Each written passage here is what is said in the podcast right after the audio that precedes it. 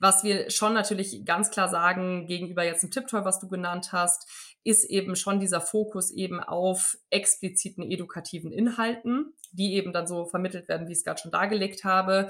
Und gerade dann eben auch dieses Zusammenspiel aus digital und offline. Also wir merken auch, was total schön zu beobachten ist. Die Kinder fangen dann auch an, mit Mika und Robin auch in der echten Welt zu spielen, Geschichten darum zu, äh, zu spinnen, ähm, geben denen dann irgendwie auch mehr Leben. Und so werden ja auf der einen Seite natürlich diese, diese Figuren eben sehr schön angenommen, aber auf der anderen Seite auch die Lerninhalte mehr gefestigt. Also auch du als Papa kannst dann eben sehen, ach, du hast jetzt mit Robin gespielt, ja, was habt ihr denn erlebt, was habt ihr denn gemacht? Ja, also da gibt es eben ganz neue Möglichkeiten, darauf auch einzugehen.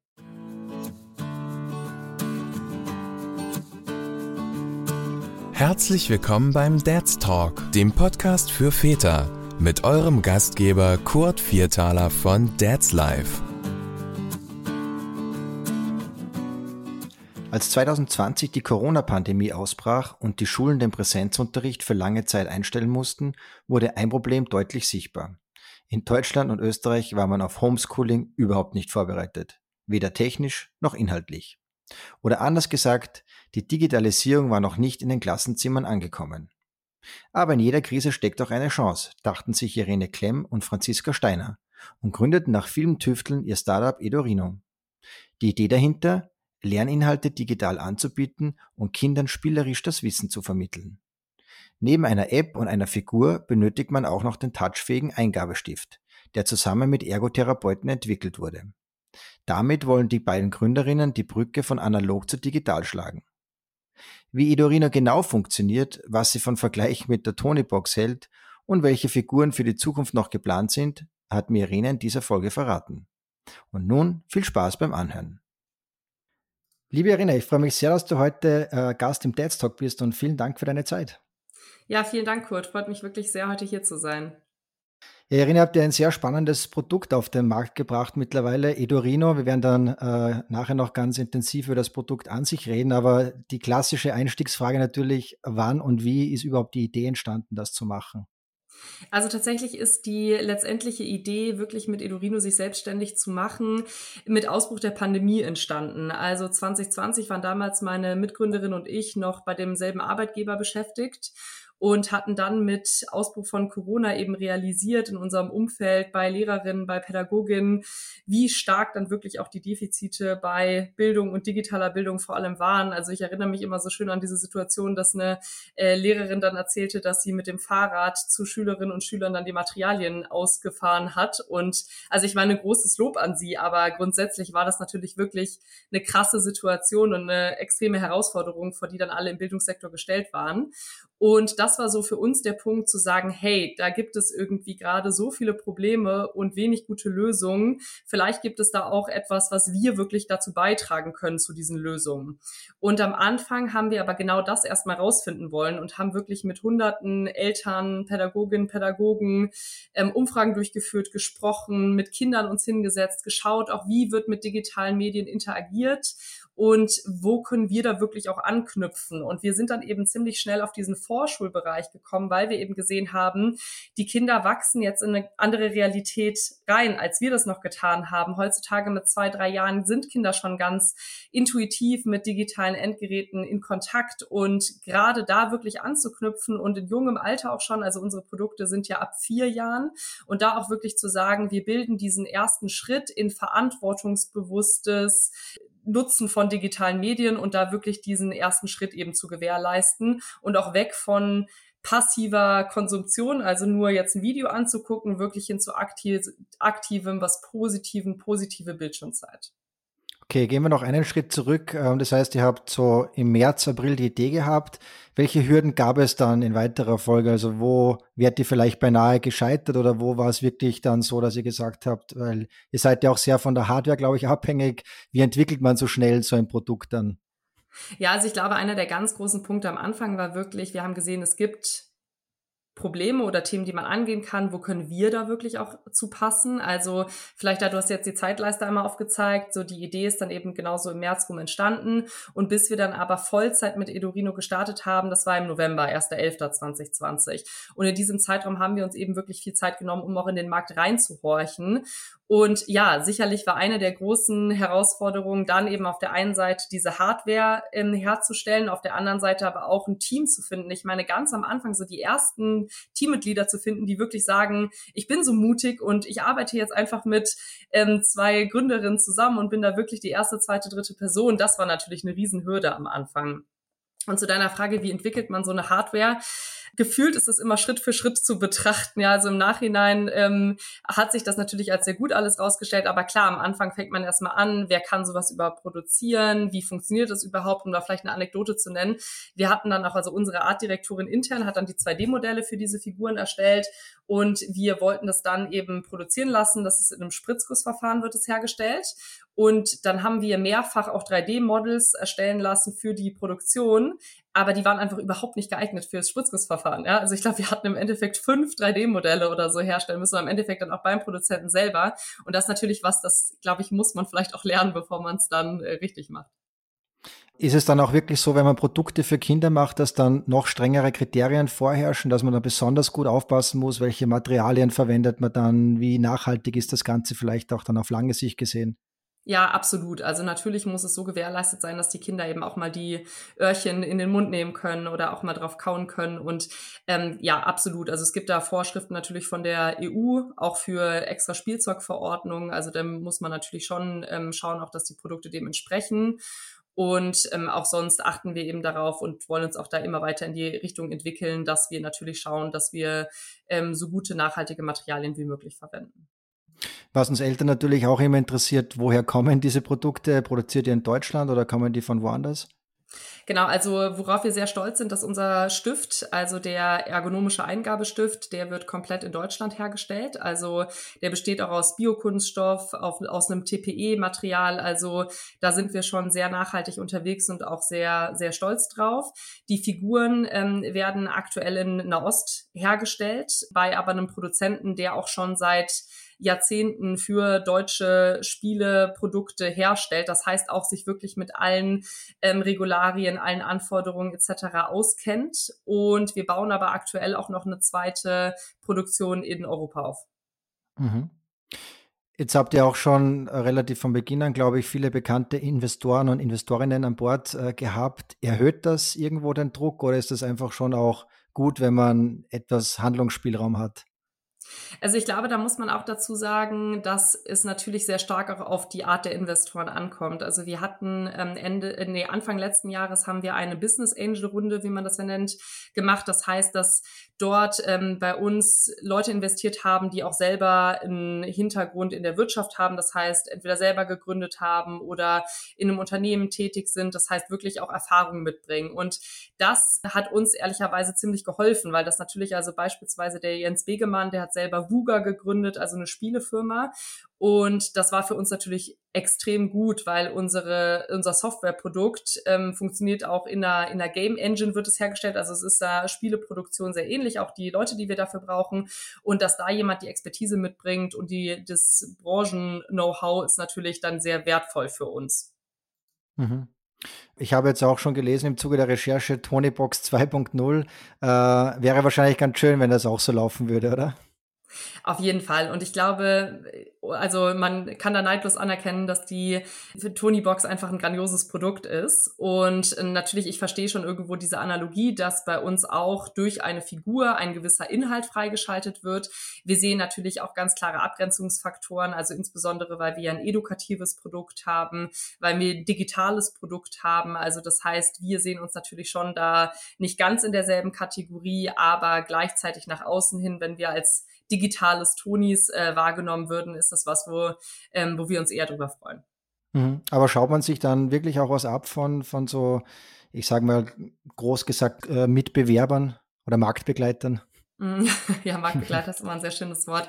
Also was wir uns natürlich schon anschauen, ist ein Stück weit, wie weit ist das Research Richtung Material, was in den Figuren genutzt wird, wie werden die Figuren überhaupt hergestellt, wie sehen die aus, wie werden Logistikketten aufgebaut, sobald, sobald man das natürlich von außen sehen kann. Sowas schauen wir natürlich schon. Ansonsten das gesamte Digitalprodukt, da können wir uns natürlich jetzt von, von Tonis nicht besonders viel anschauen. Natürlich gucken wir uns andere Lern-Apps an, natürlich schauen wir uns an, wie Inhalte auch vermittelt werden. Das sicherlich schon, einfach um auch zu wissen, was am Markt passiert, was gut angenommen wird, womit die Kinder sich auch gerne beschäftigen. Aber ich denke in einem gesunden Maße, so wie das sicherlich äh, jede Firma macht. Jetzt haben wir schon ganz viel über das Produkt geredet, jetzt wollen wir auch ein bisschen eintauchen sozusagen in die Materie. Also erstmal grundsätzlich, du hast schon gesagt, ab vier Jahren. Das heißt, ab vier bis zu welchem Alter ist Edurino geeignet? Mhm. Also wir weisen die ersten Produkte von vier bis acht aus, obwohl es natürlich sehr unterschiedlich immer ist, wie die Kinder auch entwickelt sind, wofür sie sich schon interessieren. Also unsere ersten Produkte, eins ist ja jetzt erstes Lesen und Schreiben, das zweite Zahlen und Mengen, das äh, nächste, was jetzt in einem knappen Monat auf den Markt kommt, ist Englisch. Und das ist natürlich ähm, ganz unterschiedlich je nach Interesse des Kindes. Also manche ähm, Kinder sind auch schon mit drei so, dass sie unbedingt ihren Namen schreiben wollen und Buchstaben kennenlernen wollen und vielleicht an Straßenschildern schon interessiert sind. Dann ist sicherlich erstes Lesen und Schreiben, was wirklich so die Grundlage sind. Also Reime lernen, lange kurze Wörter zu unterscheiden, Silben, Anlaute und dann erste Buchstaben. Dann vielleicht auch schon früher mit vier geeignet, für andere Kinder auch vielleicht erst einen Ticken später oder zuerst das Zahlenmodul. Also da geben wir auch natürlich die Freiheit dann den Eltern selber zu, zu entscheiden, was interessant ist fürs Kind. Was aber auch wichtig ist, ist, dass die, die Spiele sind so gestaltet, dass die Kinder wirklich eine große Freude auch daran haben. Und man kann sich jetzt die, die Spiele an sich, also das ist auch ein großer Punkt in unserer, in unserem pädagogischen Konzept, dass man jetzt nicht durch das Spiel durchfallen kann. Also man kann sich das jetzt nicht wie eine Schulaufgabe vorstellen, die entweder richtig oder falsch ist, sondern bei uns gibt es richtig oder ein noch nicht richtig. Also man bekommt schon signalisiert, dass es noch nicht das richtige Ergebnis ist, aber dann eben auch eine Erklärung dazu, was man vielleicht noch zusätzlich testen kann und dann kommt man auch durch. Also es ist nicht so, dass man jetzt irgendwo durchfällt.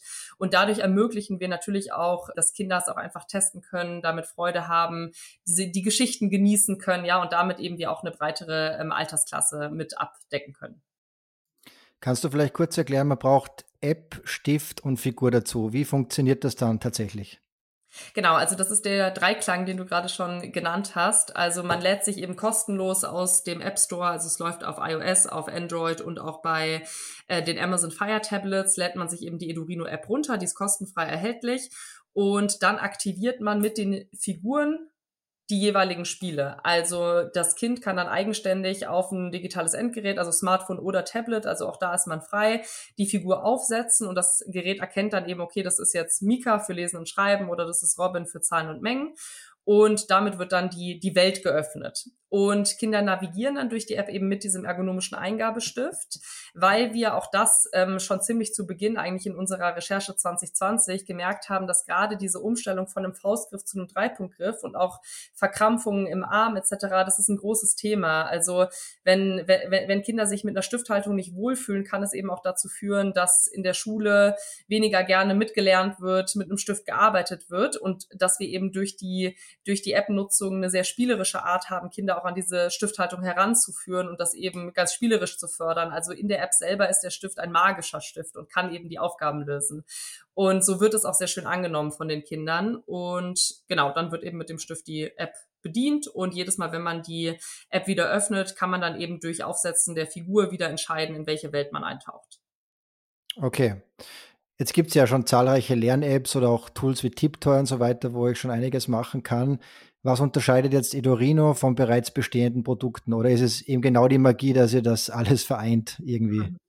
Also das ist sicherlich auch ein großer Teil davon. Wenn wir uns jetzt mit äh, Mitwettbewerber oder mit äh, Marktteilnehmer anschauen, dann würden wir immer sagen, auf der einen Seite gibt es natürlich klassische Lern-Apps, da muss man sagen, ist es natürlich auch wichtig, also auch jetzt als Elternteil, wenn man sich dazu entscheidet, eben Apps runterzuladen, dass man sich natürlich gut darüber auch informiert, wie ist das pädagogische Konzept dahinter, wie ist das überhaupt entwickelt. Also auch da legen wir sehr viel Wert drauf, dass wir einen extrem hohen Qualitätsanspruch auch in den pädagogischen Inhalten haben. Wir haben auch Pädagoginnen fest bei uns im Team, arbeiten aber auch je nach Inhalt mit Experten zusammen.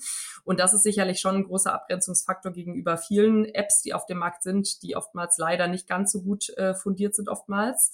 Und auf der anderen Seite Seite legen wir auch viel Wert darauf, dass alle unsere ähm, digitalen Inhalte sind geschichtsbasiert. Das heißt, man wird wirklich auf so eine Reise, auf eine Mission mitgenommen. Also es ist jetzt kein einzelnes Spiel und danach ist es Schluss, sondern es ist wirklich eine gesamte Welt, in die man eintaucht. Also auch das eben ein großer Faktor, um auch den, den Lerninhalt gut zu vertiefen. Und wir haben auch eine adaptive Komponente in der App. Also die Spiele passen sich auch an die äh, Kinder an. Also auch das eben ein wichtiger Punkt, um die Lernerfahrung eben so positiv wie möglich zu gestalten.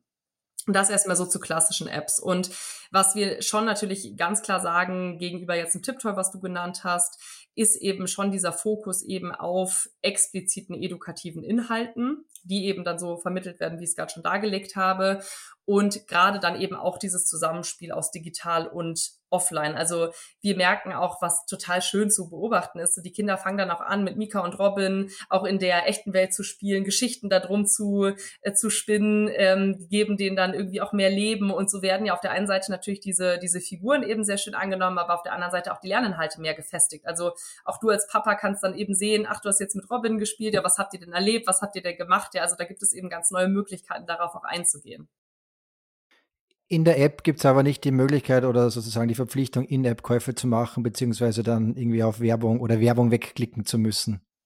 Auf gar keinen Fall. Also das war von Anfang an war uns sehr wichtig, dass wir keine Werbung in die App inkludieren, sondern ähm, man wir monetarisieren eben mit der Figur. Also man kauft die die Figuren und den Stift und die App ist dann zusätzlich kostenlos. Okay. Keine laufenden um, ähm, Kosten. Okay. Du hast schon die Inhalte angesprochen. Wie kommt ihr zu diesen Inhalten? Wer gestaltet die oder wie, wie erarbeitet ihr die? Mhm.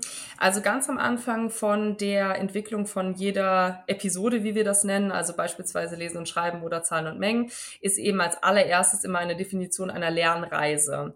Also wir legen eben fest, gibt es lineare Inhalte, die aufeinander aufbauen sollen, was soll wann gelernt werden. Also jetzt an dem Beispiel von der, von der Mika, erstes Lesen und Schreiben, ist es eben so, dass zuerst ähm, phonologische Bewusstheit im weiteren Sinne geschult wird. Also das heißt ein Wort im Ganzen, also Reime, ne, dass sich eben ähm, Worte vielleicht ähnlich anhören, aber nicht dasselbe bedeuten. Ne? Also das wird geschult, dann auch lange und kurze Wörter. Also auch da, um zu schulen, dass jetzt Bär ein kurzes Wort ist, aber das Tier ganz groß ist, aber Schmetterling ein kleines Tier ist, aber ein großes Wort, ja, also um da diese Abstraktion zu verstehen. Und dann gehen wir in die phonologische Bewusstheit im engeren Sinne, also zu Silben, also Wörter wirklich aufzubrechen und dann eben auch Anlaute und Buchstaben.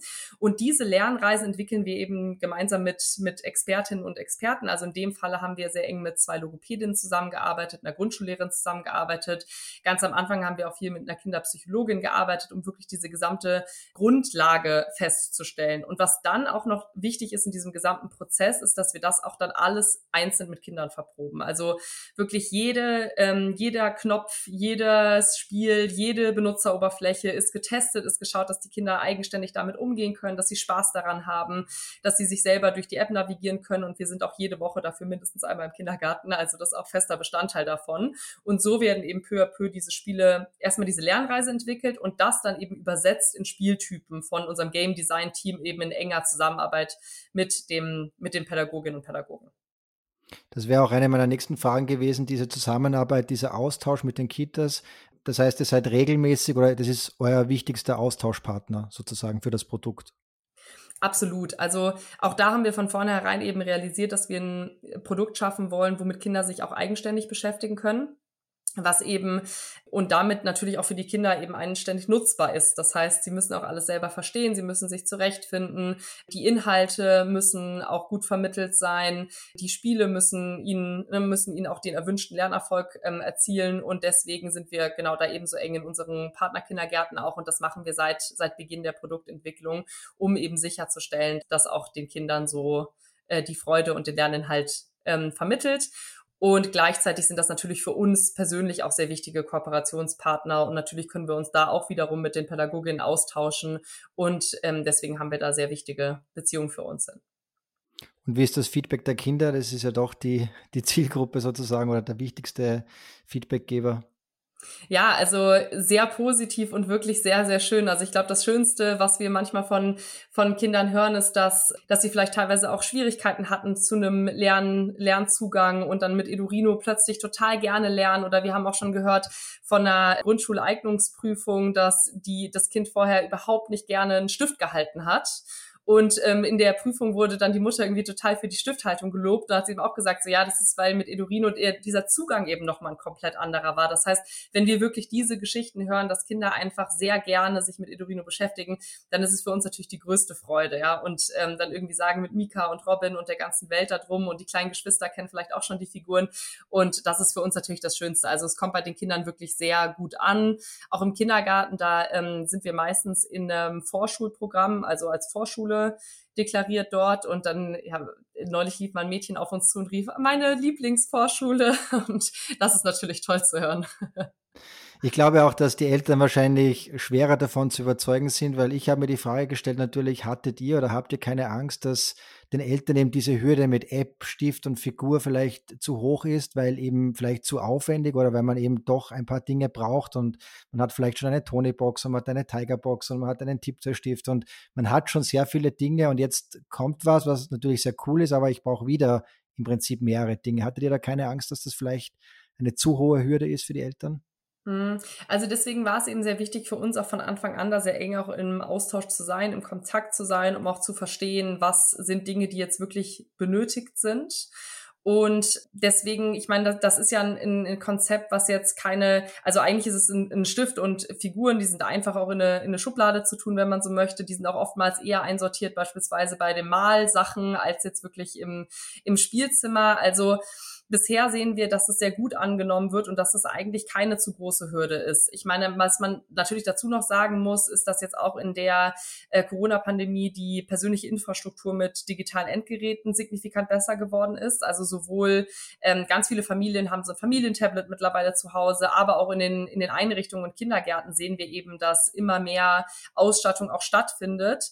Und wir sind da eben der, der Überzeugung, dass man sich vor dem auch nicht ganz verstecken kann. Also das ist eben Teil der Realität und wir sagen eben, wir bieten eine Möglichkeit, wie man was Positives damit machen kann, wie man jetzt nicht nur Serien guckt und davor irgendwie versackt, sondern wirklich auch aktiv sich mit digitalen Medien und medienkompetenzbildenden äh, Spielen auch beschäftigen kann und dass das eigentlich Teil von der frühkindlichen Bildung sein muss. Und sowas bildet eben jetzt auch noch keiner der von dir genannten Programme ab. Das heißt, wir gehen schon davon aus, dass wir da eine sehr positive Ergänzung zu sind. Du hast vorher eben kurz erwähnt, die Zielgruppe ist bis acht Jahre. Gibt es da auch Bestrebungen, das weiter nach oben hin zu öffnen oder gibt es da auch einen speziellen Grund, warum nur bis acht Jahre?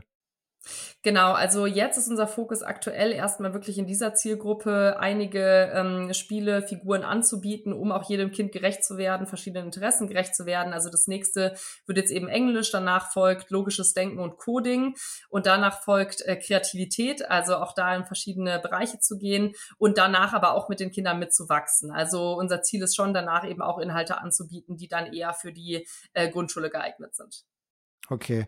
Coding finde ich super spannend, äh, dass du das erwähnst. Äh, ist das auch bewusst so, man, also zumindest in Österreich ist es so, man fordert es, dass auch die Kinder sich wirklich mit realitätsnahen Dingen auseinandersetzen, die du dann auch später im Berufsleben mal verwenden kannst oder wo du schon vielleicht gewisse Neigungen prägen kannst. War das auch bewusst so? Wir setzen auch auf Coding im Gegensatz vielleicht zu Mathematik, Deutsch und Englisch, was eh irgendwo klar ist, dass man es lernen muss.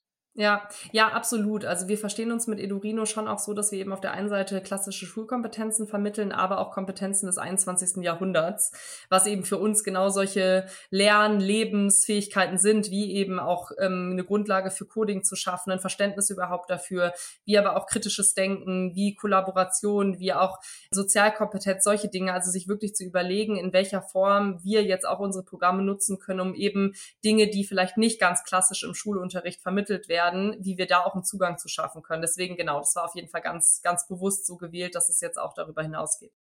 Mhm. Um nochmal zu den Hardfacts zu kommen, welche Kosten kommen jetzt auf uns Eltern mit Edorino zu, wenn ich jetzt mal mit einem Starter-Set beginne sozusagen? Mhm. Also das Starter-Set, was eben genau besteht aus der ersten Figur, aus einem, aus unserem ergonomischen Eingabestift und dem Zugang zu der App, äh, kostet 44,99 und jede weitere Figur 24,99. Und wie gesagt, wichtig, dass keine weiteren laufenden Kosten danach in einem Abo-Modell etc. auf einen zukommen, sondern wirklich damit die, die App und der Zugang sozusagen erworben ist. Und es auch so ist, dass auch ähm, Updates etc., die auch im Nachgang folgen, jetzt nicht äh, kostenpflichtig dazu erworben werden müssen, sondern dass eben alles mit inkludiert ist. Und wie viele Figuren und welche Figuren sind derzeit erhältlich? Genau, also aktuell gibt es Mika mit erstem Lesen und Schreiben, Robin mit Zahlen und Mengen und ab ähm, September dann auch Niki mit erstem Englisch. Und dann für, für Weihnachten, also pünktlich äh, Anfang Dezember, wird es dann noch logisches Denken und Coding geben. Und wie viele habt ihr da noch als Idee in der Schublade?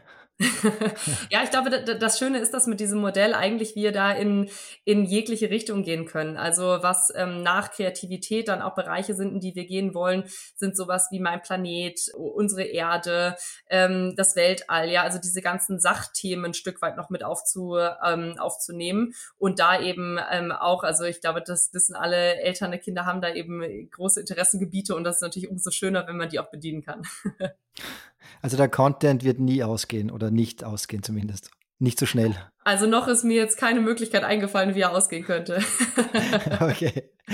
Äh, du hast ja schon angesprochen, generell die Digitalisierung ist ja in fast allen Bereichen schon passiert oder zumindest stark präsent. Jetzt hat man aber das Gefühl, gerade so im edukativen Bereich noch nicht so stark, jetzt sich auch etwas beschleunigt durch die Corona-Pandemie. Aber wie stark ist sie aus deiner Sicht jetzt aktuell beim, beim Lernen schon durchgedrungen, das Digitale? Also meiner Meinung nach sind wir da noch stark unterdigitalisiert in Deutschland, also oder im deutschsprachigen Raum. Ne, wenn ich mir das jetzt anschaue, es ist natürlich so, dass es einige Angebote gibt, mehr und mehr Angebote gibt. Aber wenn man sich jetzt grundsätzlich mal die Landkarte anschaut, dann beginnt das ja nicht bei den, den Apps, die dann vielleicht im Schulunterricht Einzug nehmen, sondern das beginnt ja bei einer WLAN-Infrastruktur. Und selbst jetzt in einem, in einem Bundesland, also wir sitzen ja in, in Bayern, da ist beispielsweise das Ziel, dass bis 2025 alle Schulen mit WLAN ausgestattet sind. Und das ist natürlich jetzt für so einen, so einen Endverbraucher, ich glaube, wir haben ja alle WLAN zu Hause, ist natürlich irgendwo schwer verständlich, warum das jetzt noch so lange dauert. Und ich glaube, das zeigt aber im Gegenzug auch wiederum, dass es einfach noch eine lange, lange Reise ist. Und Corona war natürlich da irgendwo jetzt eine Zwangsdigitalisierung für alle. Also jeder musste sich mit neuen Modellen auseinandersetzen. Und deswegen glaube ich auch ganz stark daran, dass es jetzt nicht wieder zurückgehen wird, sondern dass auch ganz viel bleiben wird und auch bleiben muss, aber dass wir da trotzdem noch eine weite Reise vor uns haben. Also dass wir alleine ähm, auch Bundesland oder sogar landesweit ähm, Lösungen haben, Cloud-Lösungen haben, dass auch wirklich klar ist, was können Lehrkräfte überhaupt benutzen, was kann in der Pädagogik überhaupt eingesetzt werden, was sind auch ähm, verifizierte Programme. Also ich glaube, dass wir da noch eine sehr lange Reise vor uns haben. Und das ist eigentlich auch so das, das Schöne für uns, weil wir wissen, wir sind Teil von der Lösung, aber gleichzeitig gibt es noch extrem viel, in das wir uns reinentwickeln können, aber generell auch in der Bildungsbranche überhaupt noch passieren kann. Das heißt, wir befinden uns uns auch in einem Markt, der jetzt alles andere als gesättigt ist. Mhm. Es kommt dann natürlich auch wieder von vielen Seiten die Kritik, dass die Kinder ohnehin schon viel Zeit am Smartphone, Tablet oder Computer verbringen und dann vielleicht nicht noch zusätzlich auch beim Lernen vielleicht äh, das machen müssen. Siehst du das ähnlich oder hast du da schon auch vielleicht einen kritischeren Ansatz oder siehst du da nur, es muss einfach in die Richtung gehen? Nee, also ich würde da ganz stark differenzieren. Also für mich ist immer wichtig, auch nochmal zu schauen, welche Art der Bildschirmnutzung ist das. Weil ganz viel, was dieses beinhaltet, die sind sowieso schon am Tablet, ist auch ganz viel YouTube ähm, ganz viel passives Anschauen von Dingen, konsumieren, Spiele ohne wirklichen edukativen Inhalt. Ja, also das sind wirklich Dinge, die eher passiv sind. Und da würden wir uns überhaupt nicht in die Kategorie eigentlich mit einsortieren, weil bei uns ist es ja so, dass wir von vornherein sagen, es soll ein verantwortungsvoller Umgang geschult werden. Die Eltern können die Bildschirmzeit fest einstellen. Also wir empfehlen auch so um die 20 Minuten. Bildschirmzeit mit Edurino. Das heißt, auch da hat man eben die Kontrolle darüber, dass man jetzt eben nicht fünf, sechs Stunden jetzt vor einer Serie versackt, sondern wirklich sich aktiv damit beschäftigt wird. Im Endeffekt ist das digitale Medium auch in unserem Falle eher ein Tool. Also da werden eben die Inhalte vermittelt, es wird individuell angepasst, also die Vorteile werden davon genutzt, aber gleichzeitig wird auch ein Bewusstsein dafür geschärft, was vielleicht 20 Minuten sind weil auch das merken wir eben immer zunehmender. Ich meine, ich persönlich bin wahrscheinlich ähm, zwölf Stunden am Tag vor irgendeiner Art von Bildschirm, sei es Laptop, sei es äh, Handy, sei es Tablet. Und dann ist natürlich auch schwierig einzuschätzen, was sind jetzt überhaupt 20 Minuten, wie vermittle ich das vielleicht auch an die nächste Generation. Und ähm, da im Endeffekt zu sagen, ganz klar, wir sind ähm, jetzt kein passiv passive Serie, sondern wirklich ein aktives Produkt. Und ähm, auch da natürlich wichtig, wir wollen auch gar nicht den Anspruch haben, dass wir ersetzen, nach draußen zu gehen oder ersetzen, sich auch mit der Natur im Real Life auseinanderzusetzen, sondern dass wir da wirklich was Ergänzendes sind, weil auch da muss man sich, glaube ich, ehrlich in die Augen schauen.